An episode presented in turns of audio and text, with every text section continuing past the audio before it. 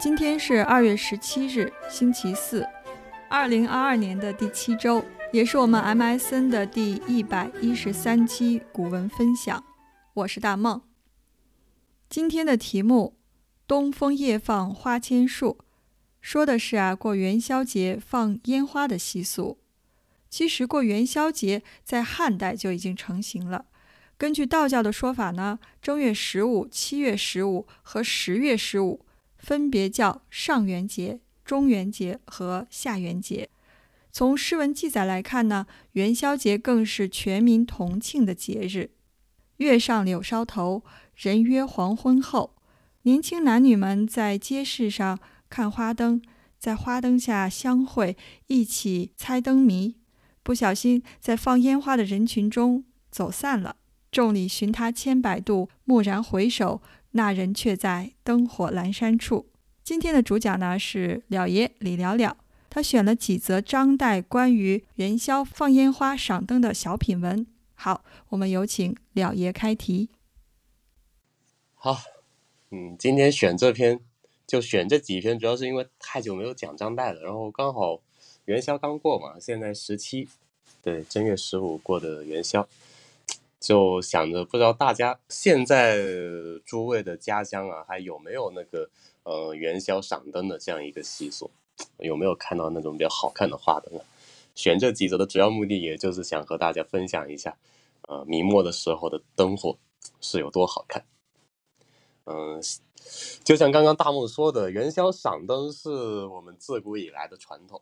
嗯，还有蛮多人主张说元宵节应该才是中国的传统情人节，刚好今年又嗯二月十四过了二月十五就是元宵，所以就还蛮多人在说的。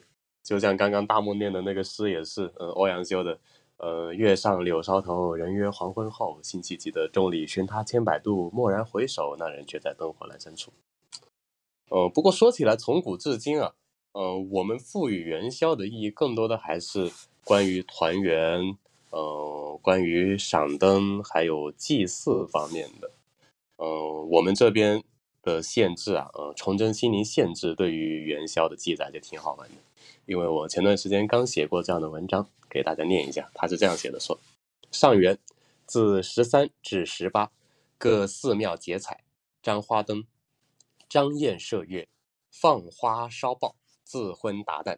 各街张灯如明星，或三四家，或五六家，设盛筵四神，因其春至，自昏达旦，歌管不绝，为之赏灯。见有好事子弟，装故事于寺庙街坊，唱舞朋友家，或拈一物作谜言引，似游人设赴也。今天是正月十七。嗯，按照我们这边限制的说法，就节的那个花灯的灯棚都还没有散，还可以出去看灯。这应该也是当时的一个传统假期了。呃，去查了一下，在明朝永乐十年的时候就有规定说，元宵假期自正月初八开始，然后到正月十七乃罢。这十天是取消宵禁，让大家饮酒观灯、任意快活的日子。不过，我刚刚说到，就说元宵是我们传统的情人节嘛，我这里就想顺带带一下，就说到我们的这个中国的传统情人节，其实应当是三月三的这个上巳节更像一些，因为最早在周礼的时候，它就有记载说，仲春之月令会男女，于是时也奔浊不尽，若无故而不用令者，罚之。思男女之无夫家者而会之。在那个时候，虽然还没有呃呃明确说是上巳那天要让呃没有结婚的男女出去相亲约会了，但是仲春之月也就大概是在那段时间嘛。像《兰亭集序》不是说仲春之月会于会稽山阴之兰亭，也就是上巳那天的一个聚会嘛。所以说，你看在周朝的时候，要是到了年纪还没有结婚，是要被国家赶着出去相亲，赶着出去约会了。嗯。还有像《诗经》里那首非常出名的那个呃真伪，嗯，郑风的那首，也是在描述上巳那天，说郑国的青年男女在真水与渭水之间约会的一个场面嘛。那这中间不是有，呃，有很出名的一句说：“为士与女依其相血，赠之以芍药。”啊，我当时得到这首就非常想中芍药，你们知道吗。那可惜芍药是要春化的，就必须要经过冬天零度以下的一个环境去积累养分才能开花。嗯，岭南种了也不会开花，就像那些不会开花的爱情一样。嗯，好，扯远。说回文章，我今天我选的还是张岱《陶庵梦忆》中的几则小品文。我们之前已经分享过几篇关于他的文章了，呃，最早是分享过他的《自为墓志铭》。然后还分享过他呃关于品茶、泉水还有小吃的几篇文章，其中说到品茶和泉水的几篇，应该是在二零年的五月初分享的，已经过去快两年了。然后小吃的那几篇是在二一年的春节，就刚好正月初一，呃那天分享的，我印象特别深刻，都特别好玩。然后今天就来和大家说一说他文章中的那些烟火。我们常说元宵就应该要去赏灯嘛，但是细想想啊，现在的现代社会中，嗯，至少是在我的生活环境中，是很少呃再会看到到元宵的前后，呃呃城市里会搭起灯棚，然后大家去嗯观看花灯的这样一个场景。那种一眼望去，一条街都是花灯的那种美状，好像现在也只能在电视剧或者是游戏中窥见一二。我记得以前玩那个《仙剑奇侠传四》的时候吧，我记得就有那种有好多灯的那种场面，嗯，感觉还挺漂亮的。呃，张岱他在我们一会儿要讲的那个《鲁藩烟火》中，嗯，他也有写到说：“天下之看灯者，看灯灯外；看烟火者，看烟火烟火外。”未有深入灯中、光中、影中、烟中、火中，闪烁变幻，不知其为王宫内之烟火，不知其为烟火内之王宫也。所以，我们今天就尽自己的想象吧，就深入这种呃文字的烟火之中啊，去领略一下明末的那些灯火盛状。然后就由我先开始给大家分享一下张岱的《龙山放灯》，先读一遍。万历辛丑年，傅书被张登龙山，善木为驾者摆，图以丹货，乐以文景，驾一登三指，灯不专在架，亦不专在邓道，沿山习谷，枝头数秒无不登者。自城隍庙门至蓬莱冈上下，亦无不登者。山下望，如星河倒柱，郁郁熊熊，又如隋炀帝夜游。请数壶萤火于山谷间，团结方开，以草覆木，靡靡不去者。好事者卖酒，原出席地坐。山无不登，登无不席，席无不人，人无不歌唱鼓吹。男女看灯者，一入庙门，头不得顾，踵不得旋，只可随时朝上朝下，不知去落何所，有听之而已。庙门悬禁条，禁车马，禁烟火，禁喧哗，禁豪家奴不得行匹人。夫庶被抬于大松树下，一席一笙歌，每夜鼓吹笙簧与燕歌弦管，沉沉媚淡。十六夜，张分手宴织造太监于山巅新秀阁。傍晚至山下，见禁条。太监忙出于校院，尊他，尊他，自咱们尊他起。却随意用二冠角扶夜上山。夜半，新秀隔火，罢夜，亦遂罢灯。凡四夜，山上下遭秋肉林，日扫果核，柘子及鱼骨离退，堆砌成高阜。使妇女斜挂树上，如秋叶。相传十五夜，灯残人尽，当炉者正收盘盒，有每妇六七人买酒，酒尽，有未开瓮者，买大雷衣，可四斗许，出袖中瓜果，请客庆雷而去。一是女人心，或曰酒心。又一是。有无赖子于城隍庙左借空楼数银，以角铜石之，为莲子胡同。是夜有美少年来辖某童，见竹置酒，谢谢非礼。解如乃女子也，未数即去。不知其地其人，或是妖狐所化。好，呃，这是龙山放灯的全文，然后就讲一讲。在讲这篇文章之前，我是想先和大家讲一讲这个张岱和龙山的故事，因为如果大家就在座各位比较熟悉张岱的话，应该是有读过石景谦先生的著作《前朝梦忆：张岱的浮华与苍凉》这本书的。石景谦先生也刚前几个月刚去世嘛，嗯。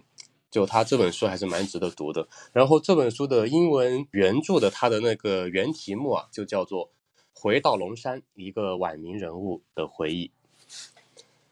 嗯，我们之前也分享过张岱的文章嘛，像我刚刚说的，有讲过他的自为墓志铭，有讲过他关于茶的、关于吃的东西。但是我们对于张岱的了解其实还不算太多。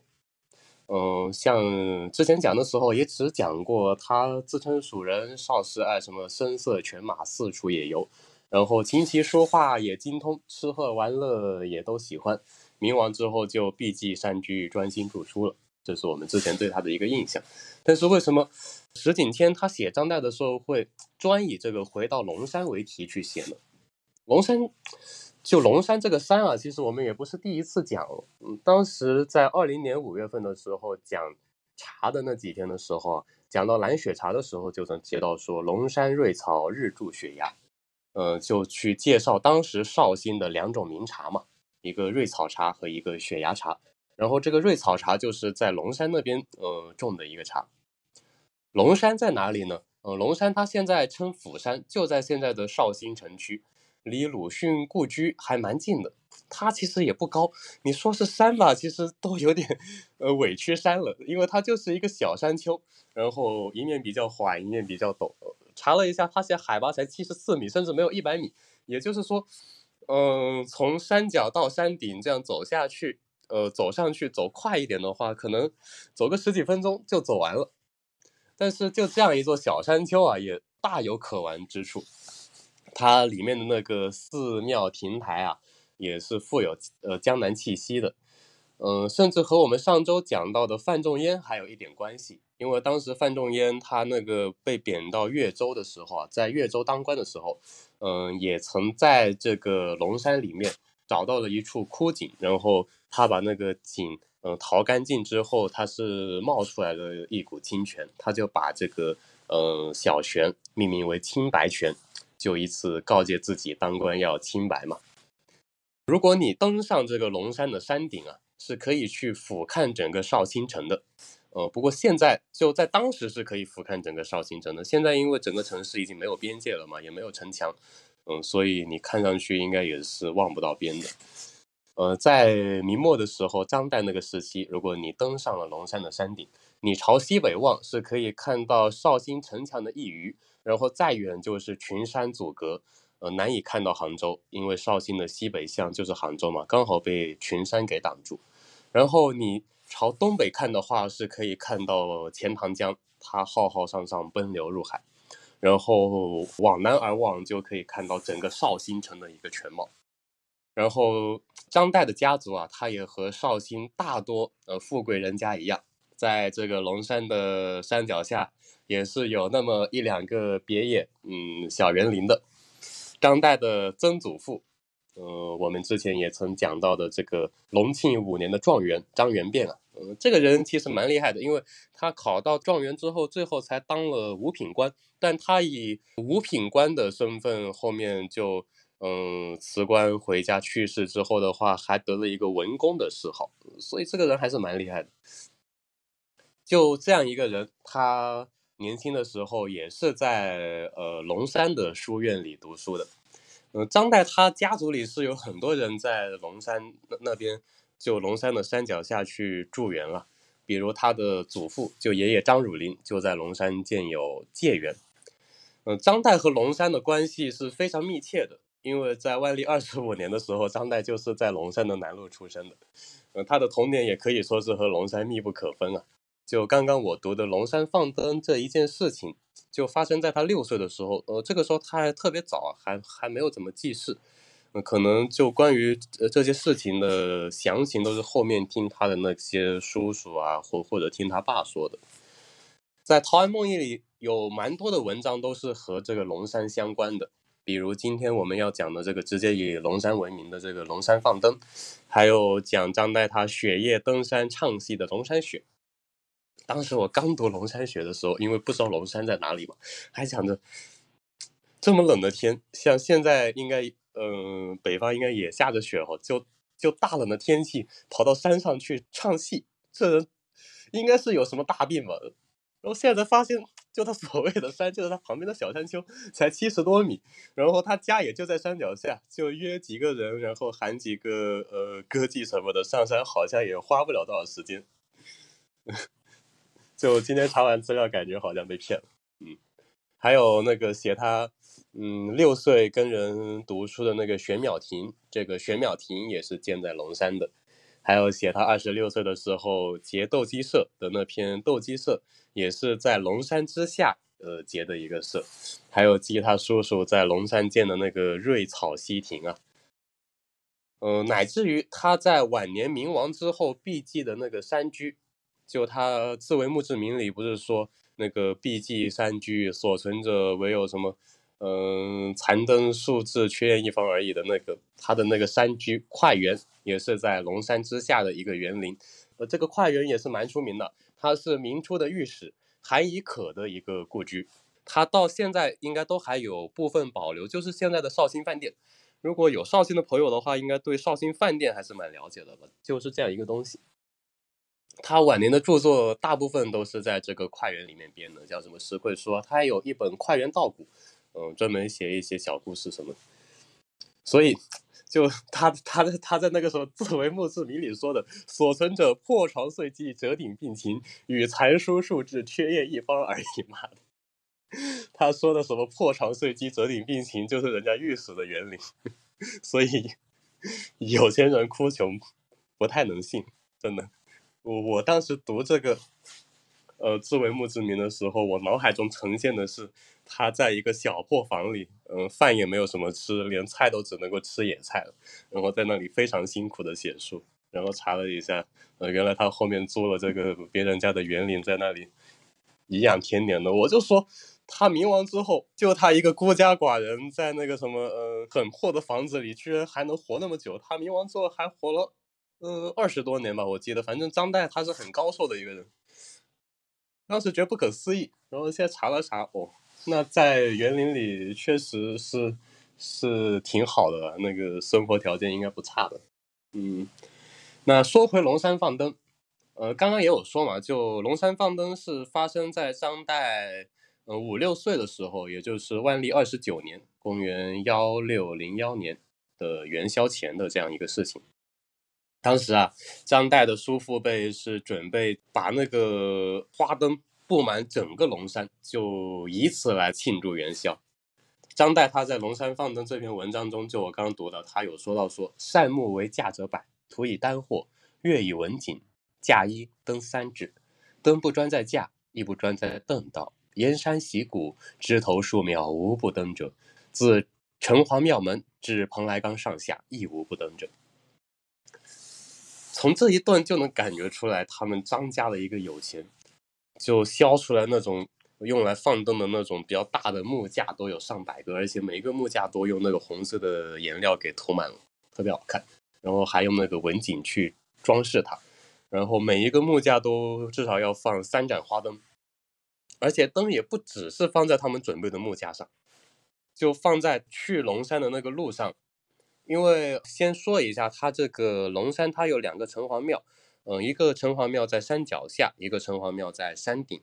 然后你要登龙山的话，是一定要穿过这个城隍庙而行的，嗯，所以它这里有说，自城隍庙门至蓬莱冈上下，一无不登者，就是从你上山的这个道路到山顶，然后还有嗯，整座龙山的那个所有能挂灯的树上啊，它都挂满了灯。这是怎么样的一个盛景呢？嗯，张岱他后面是写到说：“山下望，如星河道柱，郁郁熊熊；又如隋炀帝夜游，请数湖萤火于山谷间，团结放开，以草覆木，靡靡不去者。就说你在山下去看这个布满了灯火的一个龙山，就感觉好像是天上的星河来到了人间，又好像是呃隋炀帝夜游的时候那种撒上了几壶萤火虫在山上，然后萤火虫四处飞散，布满了整个山间的那种感觉。我觉得他这个文字是非常容易去想象的，你脑海中很容易能出来那种所谓的人间烟火，星星点点在山中的那种感觉。如果身在当时的那个绍兴，有看到那样一个盛景的话，还是蛮能感受那种元宵的节日氛围的吧。嗯，哦，还有一个要提一下的是，我刚刚开题的时候也有说到嘛，就嗯，一般元宵的它的灯会啊，是不单单在正月十五那一天的。嗯，以明末的绍兴为例的话，它一般元宵赏灯的时间是从正月十三开始。然后到正月十七结束，就一共要持续五天。然后这五天，他们张家都得去维持整个龙山的那个灯火的花销，就不能让灯熄灭嘛。然后游人上去产生那些垃圾什么，他们也得处理嘛。然后上面的那些宴会什么的呀，然后也得继续的去宴请嘛。就这样一个盛景，当时的绍兴绍兴城中的居民啊。他们又怎么样去关灯呢？张岱他在下面他是这样写的，他说：“山无不登，登无不席，席无不人，人无不歌唱鼓吹。男女看灯者，一入庙门，头不得顾，踵不得旋，只可随时朝上朝下，不知去落何所，有听之而已。”其实我读到这一段的时候，会感觉我前面刚刚产生的那种美感会戛然而止。因为刚刚才读到说那个，呃，山下望入星河道处，郁郁熊熊；又如隋炀帝夜游，请数壶萤火于山谷间，团结放开，依草父母，靡靡不去者过。感觉哇，好美。然后读到这里，会感觉妈的，到处都是人。就感觉不到那种美感啊！你想想，山无不登，登无不息，席无不人，人无不歌唱鼓吹，到处都在狂欢。而全就那些什么男女看灯者，一入庙门，头不得顾，踵不得旋，只可随时朝上朝下，不知去落何所，有听之而已。就很有现在那种，你国庆或者五一假期的时候去那种非常呃热门的景点，嗯，比如长城什么的，又或者是你。在那个呃上下班时间挤广州三号线的那种感觉吧，就整个人随上随下，你根本没有心情去 观赏啊，因为到处都是人，你是跟着人流在那里走的，毫无美感可言。嗯，而且他在后面形容游人之多的时候，还提到说：凡四夜，山上下遭秋肉林，日扫果壳蔗子及鱼肉离退。堆砌成高阜，使妇女鞋挂树上如秋叶。就人多到什么程度呢？每天早上让仆人上山打扫卫生啊，扫出来的垃圾都能堆成高山。高阜就是高山嘛。然后你看他说的那些垃圾啊，像果壳、蔗子，这还算正常吧？我去看灯，我带点水果，带点甘蔗上去吃吃啃啃，这还能理解对吧？你看他后面说的鱼鱼肉骨离腿，我就觉得。开始离谱了，离退就是贝壳啊！你合着就这样人挤人的上山的时候，你这样上山看灯，你还要喝酒吃肉，再来点海鲜，呃，真的，我实在想象不出来那种场面。而且他说人挤人，他前面又还说到那个，呃，山无不灯，灯无不席，席无不人嘛，就有灯的地方就有席，然后有些地方就有人嘛。这样人挤人的一个过程中，还还处处有席，就。那个画面真的很难想象，很拥挤啊，真的。而且他这个鱼肉骨离退，我还觉得有点痛风警告了，属于是这个尿酸太高了。呃，其实呃，张岱他还在呃他的另一篇小品文，也是陶渊明里的，叫《西湖七月半》的这篇里啊，他在这里写过有几类在西湖过七月半的人，然后怎么样怎么样的。如果大家有兴趣的话，可以呃拿《西湖七月半》和这篇《龙山放灯》互相读着感受一下，还是很有意思的。嗯，小小安利一下。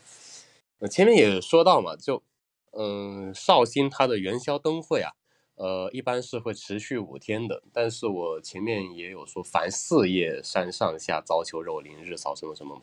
那为什么他就只进行了四页就结束了呢？这就要回到前文，张岱他继续写说，那个游人游玩啊，然后因为大家都要经过山下的城隍庙嘛，其实他城隍庙门口是贴了那个禁条的，这个禁条写着禁车马、禁烟火、禁喧哗、禁豪家奴，不得行僻人。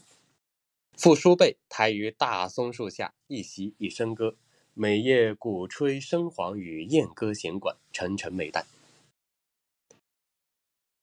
唉，就刚刚也有说嘛，说大家呃要登龙山就得进那个城隍庙，然后你进城隍庙就能够看到这个庙门口贴着的这个禁条，然后其中他写的禁烟火、禁喧哗，在这里就显得非常的讽刺。你都把整个龙山都挂满那个花灯了，你跟我说禁烟火？到处都是人，你跟我说禁喧哗，然后大家也没有管这个东西，就特别讽刺。然后也是这几天龙山放灯的时候，张岱的叔父辈们也是纵情欢乐，他们在那个山上的大松树下搭了一个大台，饮酒奏乐，每天都要玩个通宵。有钱人的快乐，我们有时候真的想象不到。他他写出来了，我也很难想象他那个。就跟朋友饮酒奏乐，然后每天都要玩到天亮了才走，沉沉媚淡嘛，就玩到天亮了才走，真的想象不到。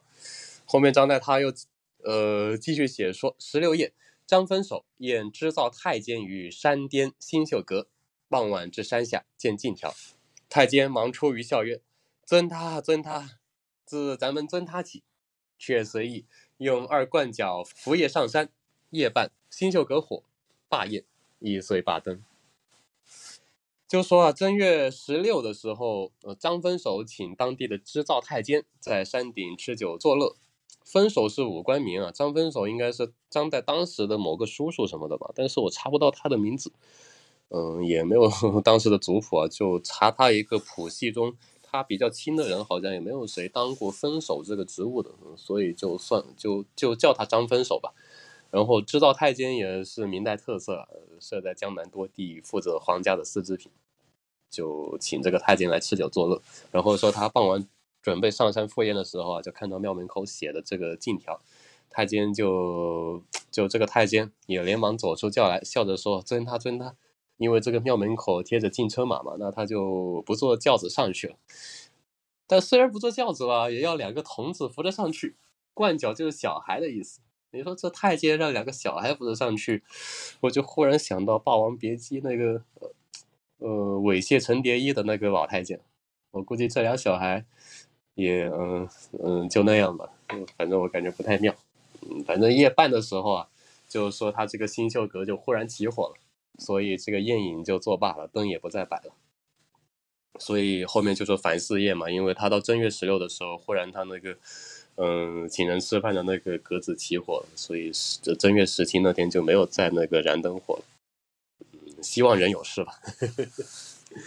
呃，大概他讲他这个龙山放灯灯会的这个事情就到这里。呃，不过他在嗯文末他还记了两则轶事，就这个事情他也不知是真是假，因为他也是听来的。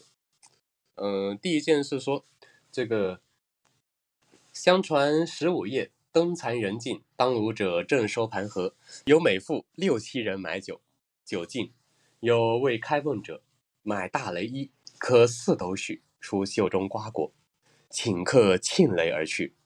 疑是女人心，或曰酒心。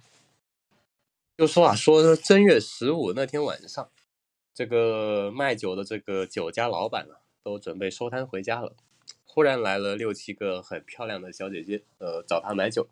刚好吧，他开封的酒也卖完了，那他都准备收单回家了，就把那个没开封的酒这样就再开了卖一点点给他也不划算嘛，他不想卖。然后这六七个小姐姐就直接把把他没开封的那一整瓮酒买下来了。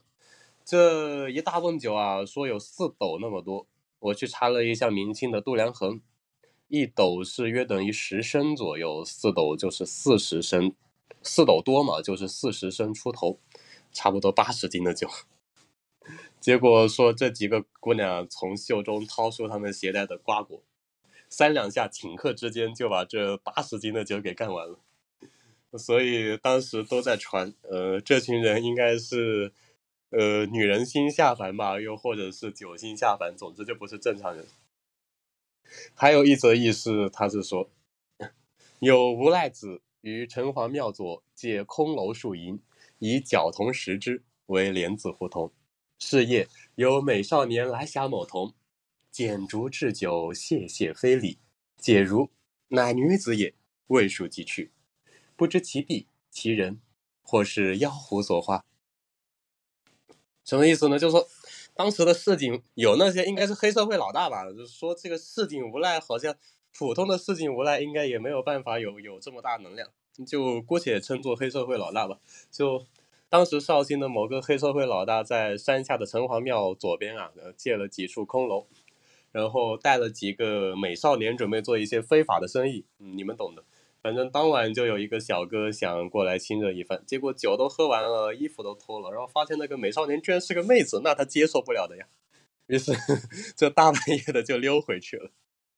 后面还是说也不知道这个妹子是哪里人干什么的，还有人传他是那个妖狐变的。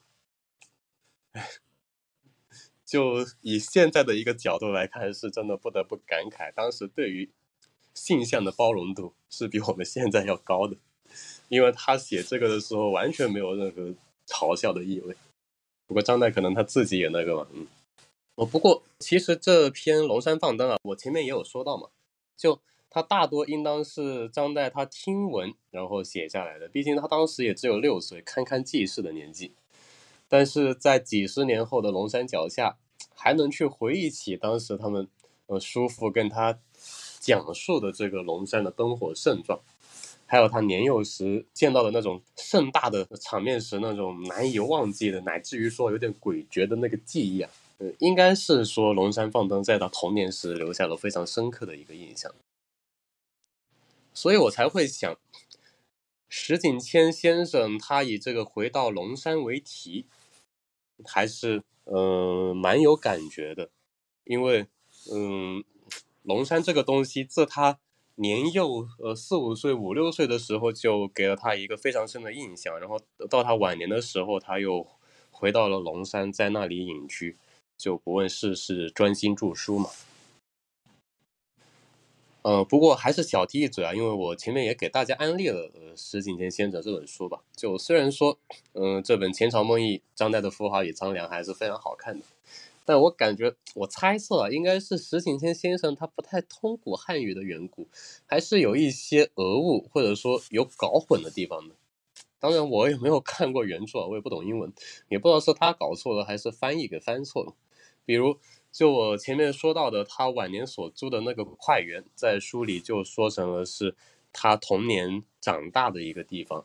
还有我们之前讲美食的时候，不是有讲到张岱的那边奶酪嘛？后面有说到。那个苏州的过小桌，他的那个做奶酪是非常厉害的。他那个秘方，在石景坚先生的这本书里也被写成了是张岱他自己的一个尝试。所以，呃，这本书虽然挺安利的，但是要去看这本书的话，最好还是结合着张岱他的作品去看，会更有收获一些。嗯，我就讲这么多吧，时间交给大梦。